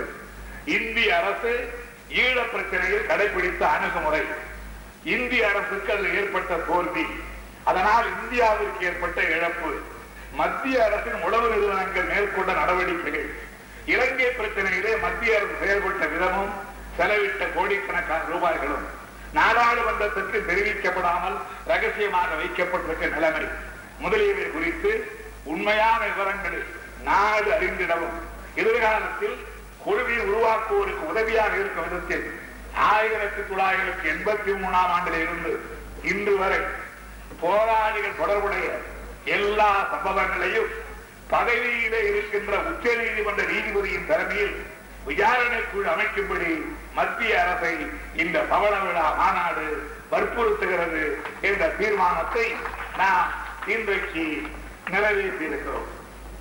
ஏதோ விடுதலை புலிகள் திராவிட முன்னேற்ற கழகத்தாருடைய ஆதரவோடு வன்முறை செயலில் ஈடுபட்டதாக சொல்கிறார்களே, நான் அவர்களுக்கு சொல்ல விரும்புகிறேன், ராஜீவ்காந்தி கொலை வழக்கிலே நம்மை சிக்க வைக்க முடியுமா என்று பார்த்தார்கள். காலையிலே அன்னில நடராஜன் பேசியதை போல் ராஜீவ்காந்தி கொலைக்கும் திராவிட முன்னேற்ற கழகத்திற்கும் கடுகளவு எதிரளவு எது முனைகளவு சம்பந்தமும் இல்லை என்ற பிறகு பத்மநாபா என்ற ஈழ போராளி ஒருவருடைய கொலையிலாவது திராவிட முன்னேற்ற கழகத்தை சிக்க வைக்க முடியுமா என்று திட்டமிட்டு படாத பாடுபடுகிறார்கள்.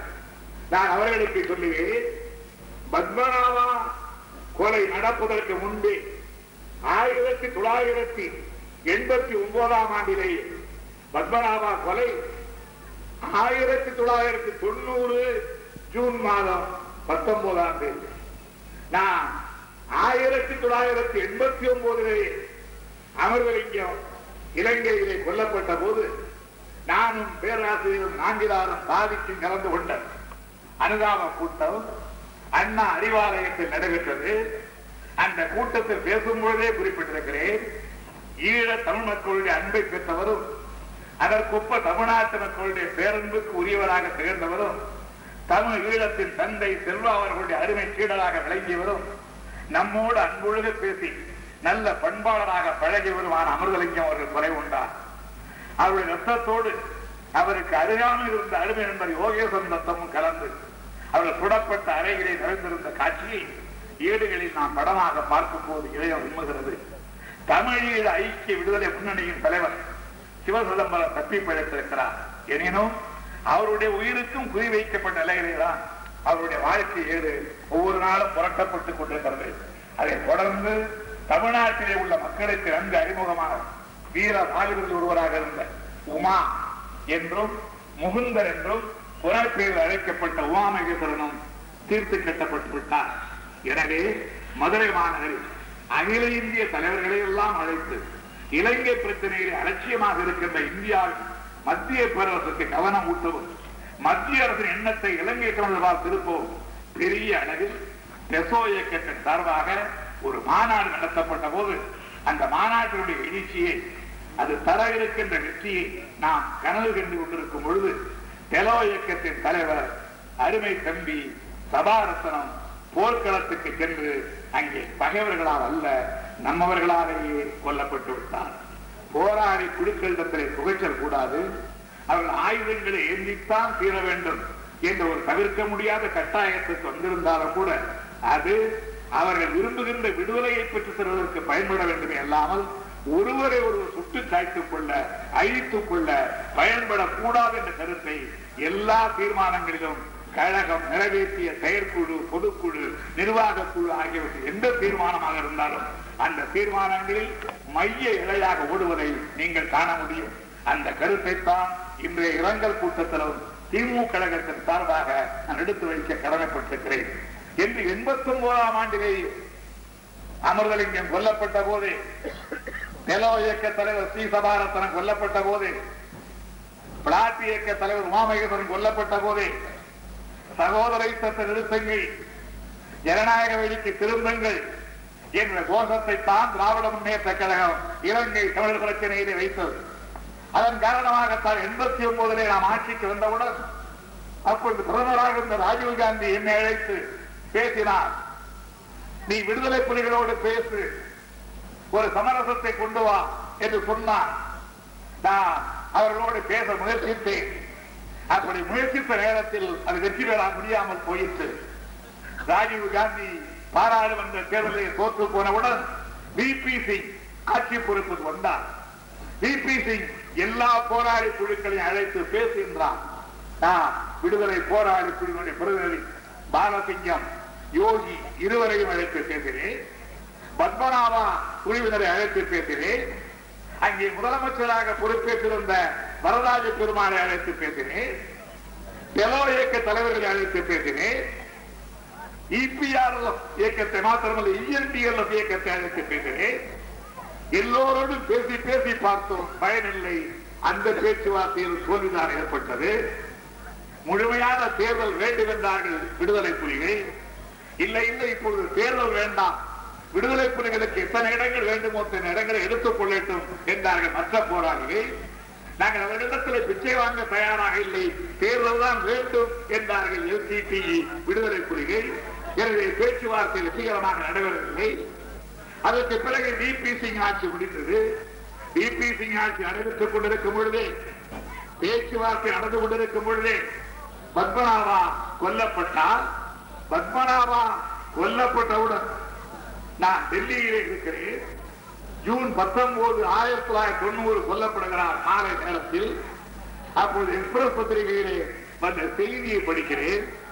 Chief minister Karunanidhi on Tuesday expressed great shock and deep grief over the murder of E P R leader K Padmanabha in Madras and said that all Sri Lankan militants in Tamil Nadu regardless of the group they belong to would be taken into custody after free movement are bound to result in increasing clashes என்று சொன்னது மாத்திரமல்ல, he has been informed of the killings reportedly carried out by one group of the L C T.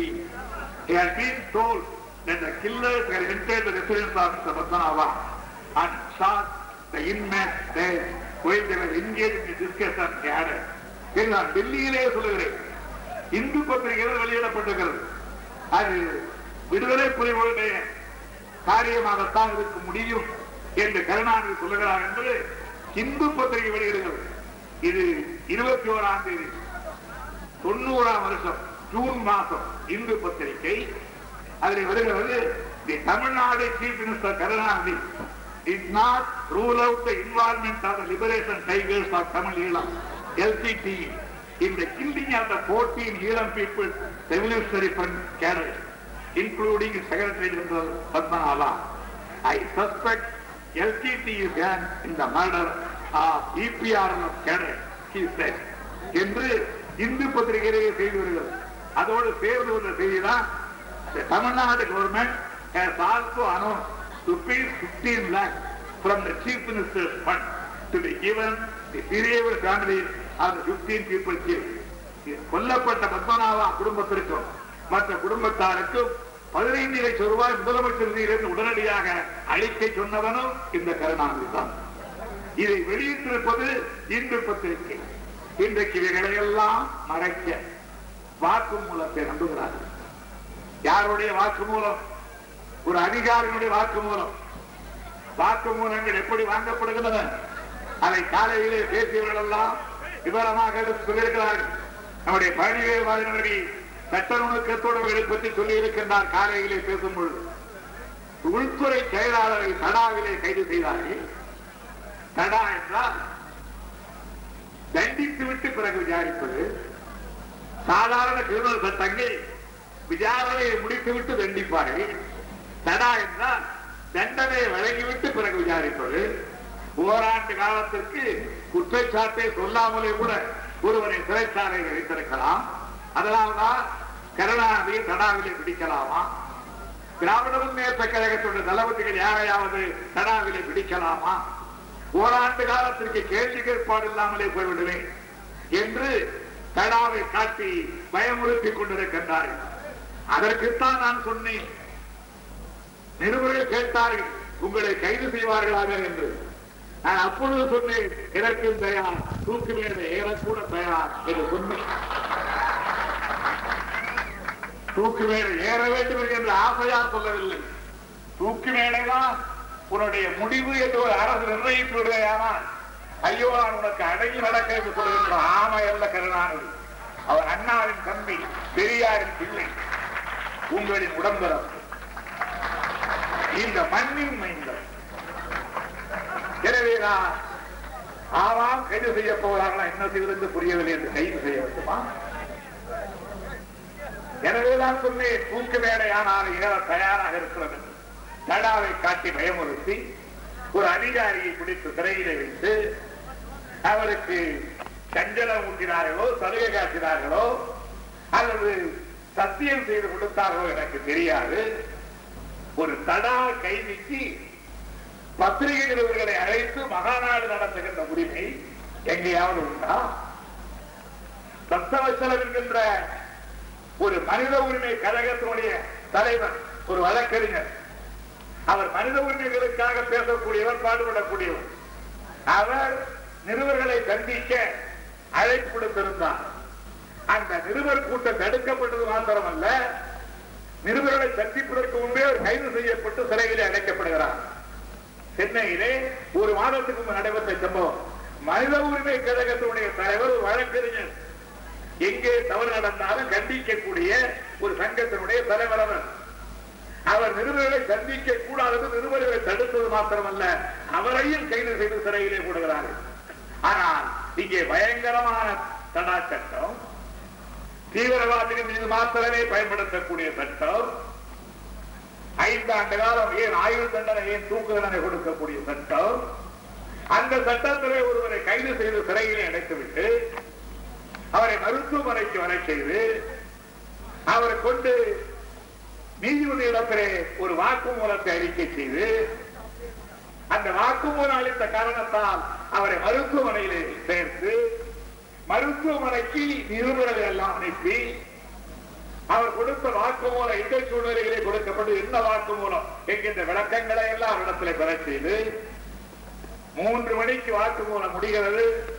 ரெண்டு மணிக்கு வானொலியிலே சொல்லுகிறார், இந்த வாக்குமூலம் கொடுத்தார் என்று சொல்லுகிறார் என்கின்ற அதிசயங்களை எல்லாம் ஆச்சரியங்களை எல்லாம் நடத்தி காட்டி ஏதோ பத்மநாபா கொலை வழக்கில் எல்லோரையும் தப்பித்து போக கருணாநிதி விட்டுவிட்டார் என்று அவரை கொண்டு சொல்ல சொன்னதாக போலீஸ்காரர்களே ஒரு வாக்குமூலத்தை தயாரித்து இவ்வளவு செய்கிறார்களே, இதற்கு பெயர் பழிவாங்கும் அரசு அல்லவா? இங்கல்ல, இந்தியாவிலேயே எமர்ஜென்சிக்கு பிறகு இந்திரா காந்தியினுடைய அரசாக இருந்தாலும் சரி, ராஜீவ்காந்தியுடைய அரசாக இருந்தாலும் சரி, அவர்கள் யார் யாரை எப்படி பயமுறுத்தி நிரப்பி கொடுமைப்படுத்தி வாக்குமூலங்களை பெற முயன்றார் என்பதற்கு பத்திரிகைகளிலே ஏராளமான ஆதாரங்கள் வந்திருக்கின்றன. நான் அதற்கு முன்பு ஒன்றை சொல்ல விரும்புகின்றேன்.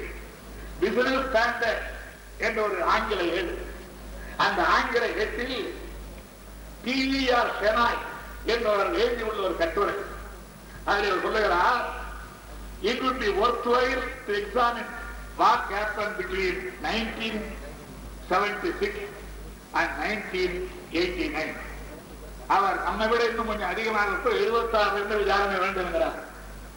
அவர் சொல்லுகிறார், in nineteen eighty-three Sivarajan, the one-eyed guy who masterminded the Rajiv Gandhi assassination, was one of the thieves that was trained at Nainital.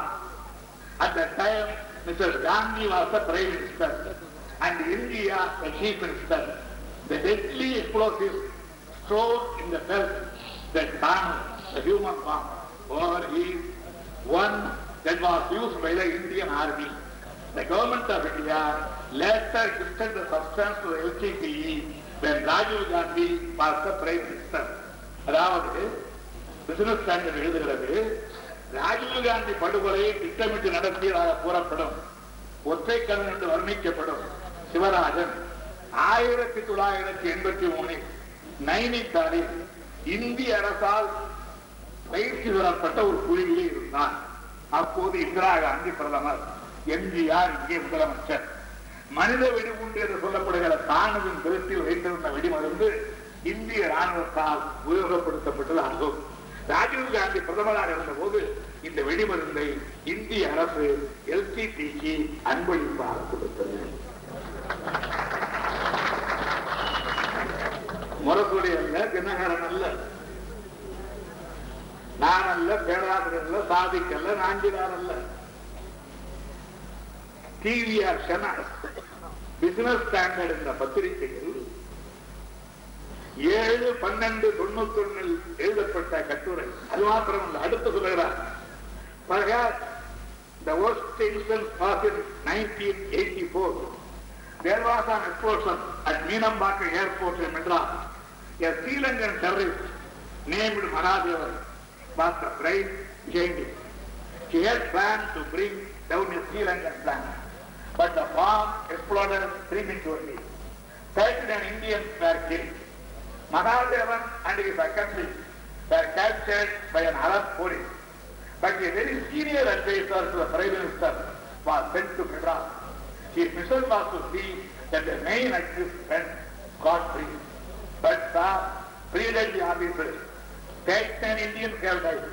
The emissary reportedly replied in a cool fashion, "What is that like compared to the task of a new nation?" The main accused was given bail.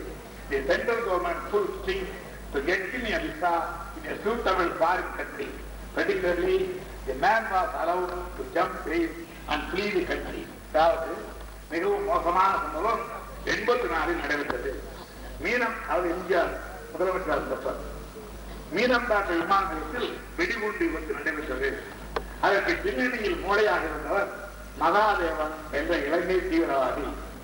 அவன் ஒரு இலங்கை விமானத்தை தகர்க்க திட்டமிட்டிருந்தான். ஆனால் அதற்கு முன்பாகவே வெடிகுண்டு வெடித்து முப்பத்தி ஒன்பது இந்தியர்கள் சென்னை விமான நிலையத்தில் இறந்தார்கள். உஷாராக இருந்த காவல்துறையினர் மகாதேவனையும் அவனுக்கு துணையாக இருந்தவர்களையும் கைது செய்தார்கள். ஆனால் பிரதமருக்கு மூத்த ஆலோசகராக இருந்தவர் உடனடியாக சென்னைக்கு அனுப்பி வைக்கப்பட்டார். அவரது நோக்கம் பிரதான குற்றவாளியை விடுதலை செய்வதுதான். ஐயா, முப்பத்தி ஒன்பது இந்தியர்கள் இறந்துவிட்டார்களே என்று இங்குள்ள அதிகாரிகள் வாதாடினார்கள். ஆனால் தில்லியில் இருந்த தூதர் மிகவும் அமைதியாக கூறினார், புதிய தேசம் ஒன்று உருவாகும் போது முப்பத்தி ஒன்பது உயிர் போனால் பிரதம குற்றவாளி ஜாமீனில் விடப்பட்டார். மத்திய அரசு செல்வாக்கை பயன்படுத்தி அவருக்கு வேறொரு நாட்டுக்கு விசா வாங்கி கொடுத்து அனுப்பி வைத்துவிட்டது. எதிர்பார்த்தபடியே அந்த குற்றவாளி ஜாமீனில் இருந்து தப்பி நாட்டை விட்டு ஓடிவிட்டார். அந்த குற்றவாளிகள் ஒருவருக்கு ஜாமீன் கொடுத்த புள்ளிதான் இப்போது வாழப்பாடு ராமமூர்த்திக்கு உதவியாளராக தமிழ்நாடு காங்கிரஸ் காரியாலயத்தில் பணியாற்றுகிறார். இப்படி ஆயுதம் கொடுத்தது, விமானம் வெடிகுண்டு வைத்த முப்பத்தி ஒன்பது பேரை கொன்றவனை விடுதலை செய்து அவனை வெளிநாட்டிற்கு அனுப்ப விசா வாங்கி கொடுத்தது, பாஸ்போர்ட் கொடுத்தது, இதையெல்லாம் குற்றவாளியை தப்பிக்க செய்த முயற்சிகள் அல்லவா?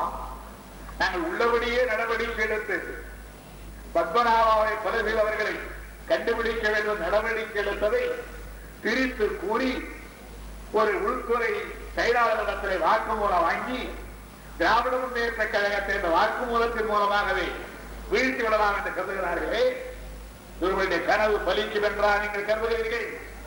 பலிக்கும் என்பதற்கு அடையாளமா இந்த மாநாட்டு பந்தலில் லட்சோப லட்சம் பேர் இந்த குழுவிகளுக்கு இந்த காட்சி? இப்படித்தான் கேள்விப்படுகிறோமே. சிங் ரஞ்சித் சிங் மா, பஞ்சாப் மாநிலத்தினுடைய புரட்சி தலைவராக இருக்கின்ற மா, அந்த மாநிலத்திலே வாக்குமூலம் வாங்க இவர்கள் படாத பாடுபட்டார்கள். காங்கிரஸ் அரசினர், ராஜீவ்காந்தி அரசினர் ஆயிரத்தி தொள்ளாயிரத்தி எண்பத்தி நாலு ஜூன் மாதம் ஆறாம் தேதி அமிர்தலிங்கம் பொற்கோவில் ராணுவத்தினுடைய தாக்குதலுக்கு ஆளானது நீங்கள் மறந்திருக்க மாட்டீர்கள். அப்பொழுது இந்த ரஞ்சித் சிங் மகா பம்பாயில் சென்ட்ரல் இண்டஸ்ட்ரியல் செக்யூரிட்டி போர்டு தலைமை அதிகாரியாக இருக்கிறார். அரசாங்கத்தில் ராணுவத்தில் ஒரு தலைமை அதிகாரியாக இருக்கிறார், பம்பாயில் இருக்கிறார். அவர் தீக்கியிருந்த காரணத்தால் அந்த கோயில் ஆக்கிரமிப்பு வேண்டாம், அது அநியாயம் என்று ஜனாதிபதி பீம் சிங்கிற்கு கடிதம் எழுதுகிறார். அவருடைய அதிகாரி, ராணுவ அதிகாரி, சென்ட்ரல் இண்டஸ்ட்ரியல் செக்யூரிட்டி போர்ஸ் அதிகாரி, தலைமை அதிகாரி, அவர் குடியரசு தலைவர் தேசிங்கை கடிதம் எழுதுகிறார், அமிர்தசரஸ் பொற்கோயிலில் ராணுவ நடவடிக்கை வேண்டாம் என்று ராணுவத்திலே உள்ள ஒரு தலைமை அதிகாரியை எழுதுகிறார். ஆனால் அவருடைய பேச்சு ஏற்கப்படாமல் எண்பத்தி நாலு ஜூலை அவருடைய ராஜினாமாவை கூறுகிறார்கள், டிஸ்மிஸ் செய்கிறார்கள். அவர் நான் சொன்னதையும் மீறி அமிர்தசரஸ் பொற்கோயிலில் நீங்கள் நுழைந்த காரணத்தான் என்னுடைய பதவியை ராஜினாமா செய்கிறேன் என்று ராஜினாமா செய்கிறார். ஆனால் மத்திய அரசு ராஜினாமாவை ஏற்றுக்கொள்ளாமல் அவரை டிஸ்மிஸ் செய்கிறது. டிஸ்மிஸ் செய்தவுடன் அவருக்கு ஒரு சந்தேகம் வருகிறது, நம்மை டிஸ்மிஸ் செய்து விட்டார், ஒருவேளை கைது செய்தாலும் செய்யலாம் என்பதற்காக அவர் தலைமறைவாக ஆகிவிடுகிறார். அவர் தலைமறைவாக நேரத்தில் காக்கை உட்கார பணம் பல விழுந்ததை போல் இந்திரா காந்தி அம்மையார் ஒரு மாதத்திற்கெல்லாம் படுகொலை செய்யப்படுகிறார். அதற்கு பிறகு இந்த மான் ரஞ்சித் சிங் மான் ஒரு நிகழ்ச்சியிலே பிடிபடுகிறார். பிடிபட்டவுடன் அவரை வதைத்து வலியுறுத்தி இந்திரா காந்தி கொலையில் உன்னுடைய பங்கு என்ன என்று கேட்டு அவருடைய உடல் உண்ணாகும்படி தாக்குகின்றார்கள். நான் நிரபராதி, இந்திரா காந்தி அமிர்தசரஸ் கோயிலிலே படையெடுத்ததை நான் விரும்பவில்லை, ஆனால் இந்திரா காந்தி கொலைக்கு எனக்கு தொடரவில்லை என்று அந்த ராணுவத்தில் இருந்த பெரிய அதிகாரியாக இருந்தவர்கள் சொல்லுகிறார். நான் அந்த கொலைக்கு எந்த தொடரும் உடையவன் அல்ல என்று சொல்லுகிறான். இருந்தாலும் கேட்கவில்லை. அவரை பீகாரில் எண்பத்தி நாலாம் ஆண்டு டிசம்பர் திங்கள் நாலாம் நாள் பீகாரிலே உள்ள ஒரு கிராமத்தில் அவரை ஒரு மரத்திலே கட்டி வைத்து சுடும்படி ராஜீவ்காந்தி அரசு உத்தரவு பிறப்பிக்கிறது. அவர் கட்டி வைக்கப்படுகிறார். சுடுவதற்கு காவல்துறை துப்பாக்கி நீட்டிக் கொண்டிருக்கிறது.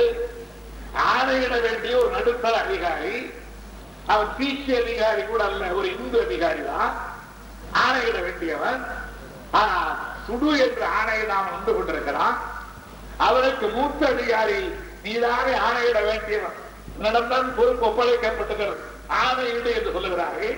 ஆணையிட மாட்டேன், நான் நிரபராதியை கூட ஆணையிட மாட்டேன் என்று அவன் மறுத்து விடுகிறான். அவர் அப்படி மறுத்துவிட்ட காரணத்தால் அவன் மானை அங்கிருந்து அகற்றி வேறொரு சிறைச்சாலையிலே அவரை அடைக்கிறார்கள். அது ராஜஸ்தான் மாநிலத்திலே உள்ள சிறைச்சாலை. அங்கு எப்படி அடைக்கிறார்கள் தெரியுமா? அந்த பஞ்சாப் சிங்கத்தை நிர்வாணமாக அவரது கால் உடல்களிலும், மன்னிக்க வேண்டும் தாய்மார்கள், ஆண் குறியிலும் எலக்ட்ரிக் ஷாக் வந்து ஒவ்வொரு நிமிடமும் தொல்லைப்படுத்தினார்கள். ராஜஸ்தான் சிறைச்சாலை. இந்திரா காந்தியை கொலை செய்வதில் நீயும் உடந்தை என்று ஒத்துக்கொள், அதுவரை விடமாட்டோம் என்றார்கள். அவன் அப்பொழுதும் உறுதி தளரவில்லை. தனிமையில் அதற்கு பிறகு தூக்குகளை கைதிகளை வைக்கின்ற இடத்திலே இருக்கிறார்கள். விரைவில் உன்னை தூக்கிலே போடப் போகிறோம் என்று நிறுத்துகிறார்கள். எட்டடிக்கும் பத்தடிக்கும் உள்ள கொட்டடியில் எப்பொழுதுமே நிர்வாணமாக கிட என்று சொல்லி உள்ளே தள்ளுகிறார்கள். ஒப்புதல் வாக்கு மூலம் தராவிட்டால் உன்னுடைய மனைவியும் உன்னுடைய பெண் உறவினர்களும் உன் கண்ணுக்கு நேராக கற்பழிக்கப்படுவார்கள் என்று நிறுத்துகிறார்கள். அவன் அடைக்கப்பட்ட அதே கொட்டடிக்குள்ளேதான் அவன் மலஜலமும் கூட கைவிக்க வேண்டும் என்று உத்தரவு பிறப்பிக்கப்படுகிறது. அவனுடைய நாக்கில் சிகரெட் தாக்குகிறார்கள். அந்த கொப்பளங்களில் ஏற்பட்ட புண் தாங்க முடியாத வலியால் கதறுகிறான். ஊந்தி கதறவில்லை, வெளிச்சம் போடவில்லை. என்னுடைய அறைக்கு ஒரே இருத்தா இருக்கிறது என்று கதறினான். அப்படி சொன்னவுடன் மிக பயங்கரமான பிரகாசம் உள்ள மின் விளக்குகளை போட்டு அடியில இருந்து மின்விசிறியை வீசை செய்து அந்த மின்விளக்கு பிரகாசம் அந்த மின்விசிறி வீசுகிற காரணத்தால் அந்த சுழற்சியில் அவனுக்கு மனக்குழப்பம் வந்து பைத்தியமாக ஆவான் என்று பைத்தியமாக ஆக்க பார்க்கிறார்கள். இப்படி ஓராண்டல்ல ஈராண்டல்ல ஐந்தாண்டு காலம் பஞ்சாபிலே அந்த மா சித்திரவதைக்கு ஆளாக்கப்படுகிறான். ஐந்து ஆண்டுக்கு பிறகு நடைபெற்ற தேர்தலில் ராஜீவ்காந்தி தோற்று வீட்டுக்கு போன பிறகுதான் மான் விடுதலை செய்யப்படுகிறார். மானுக்காக சித்திரவதை, அங்கே மானுக்காக, இங்கே புலிக்காக, இங்கே சித்திரவதை, கடா சட்டங்கள். அம்மா என்னதான் கடுமைப்படுத்தினாலும் நான் உறுதியிலே இருந்து பின்வாங்க மாட்டேன். உனக்காக ஒரு உண்மையை சொல்ல மாட்டேன், உனக்காக ஒரு பொய்யை சொல்ல மாட்டேன். நான் இந்திரா காந்தியினுடைய நடைமுறைகளில் இருப்பவன், அமிர்தபுரம் பொற்கோயிலில் நுழைந்ததை கண்டிப்பவன், அதற்காக ராஜினாமா செய்தவன். ஆனால் அந்த கொலையிலே எனக்கு சம்பந்தமில்லை என்று உறுதிமொழி சொன்னால் இன்றைக்கு வெற்றி வீரனாக பஞ்சாப் மாநிலத்தினுடைய தலைவர்களில் ஒருவராக உலா வந்து கொண்டிருக்கிறார். எனவே பஞ்சாப் மாநிலத்திலே மானுக்கு நடத்திய சித்திரவதையை போல் இங்கே தமிழகத்திலே தடா சட்டத்தின் மூலம் திராவிட முன்னேற்ற கழகத்தை சித்திரவதைக்கு ஆளாக்கி விடலாம் என்று இங்குள்ள முதலமைச்சரோ அல்லது முதலமைச்சருக்கு ஆதரவு வருகின்றவர்களோ கருதுவார்களே. ஆனால் ஒரு மான் அல்ல, ஆனால் அந்த மான் பஞ்சாப் பிரிவினைக்கு பாடுபடுகிற மானாக இருக்கலாம், அல்லது இந்திய ஒற்றுமையிலே நாட்டமில்லாத மானாக இருக்கலாம், அல்லது அந்த கருத்தை மாற்றிக் கொண்டிருக்கின்ற மானாக இருக்கலாம். ஆனால் திராவிட முன்னேற்ற கழகத்தை பொறுத்தவரை இந்திய ஒருமைப்பாட்டில் நம்பிக்கை உள்ள ஒரு கட்சி, இந்திய ஒற்றுமையிலே நம்பிக்கை உள்ள ஒரு கட்சி. பேரறிஞர் அண்ணா காலத்திலே பிரிவினை கோரிக்கையை கைவிட்டுவிட்ட ஒரு கட்சி, மேலும் மேலும் ஒருமைப்பாட்டுக்காக பாடுபட்டுக் கொண்டிருக்கின்ற ஒரு கட்சி. அதனால்தான் ஆத்திரத்தோடு பேராசிரியர் ஆவேசத்தோடு பேசிய போது கூட அங்கே தமிழன் கொல்லப்படுகிறான் என்று சொல்லிவிட்டு இங்கே எங்களால் முடியாதா என்று கேட்பதற்கு பதிலாக நாங்கள் ஒருமைப்பாட்டில் நம்பிக்கை உடையவர்கள், ஆகவே நாங்கள் அந்த மோசமான மடையர்களுடைய வழிக்கு நாங்கள் செல்ல மாட்டோம் என்று சொன்னார் என்றால் அதுதான் திராவிட முன்னேற்ற கழகம். நான் கேட்கிறேன், ஒருமைப்பாட்டில் நம்பிக்கை இல்லாதவர்களே, ஒற்றுமையில் நம்பிக்கை இல்லாதவர்களே, ஒருமைப்பாட்டையும் ஒற்றுமையையும் உதட்டு மந்திரமாக நினைத்துக் கொண்டிருப்பவர்களே, வெறும் வார்த்தை அலங்காரமாக எழுதி காட்டிக் கொண்டிருப்பவர்களே, உண்மையான ஒருமைப்பாட்டு நம்பிக்கை உள்ளவர்களை, ஒற்றுமையை நம்பிக்கை உள்ள திராவிட முன்னேற்ற கழகத்தாரை நீங்கள் மேலும் மேலும் சோதனைக்கு ஆளாக்கி எங்களுடைய விருப்பம் இல்லாமலே நீங்கள் இந்தியாவை துண்டு துண்டாக ஆக்கப் போகிறீர்களா பாவிகளே என்று நான் அவர்களை பார்த்து கேட்க விரும்புகிறேன்.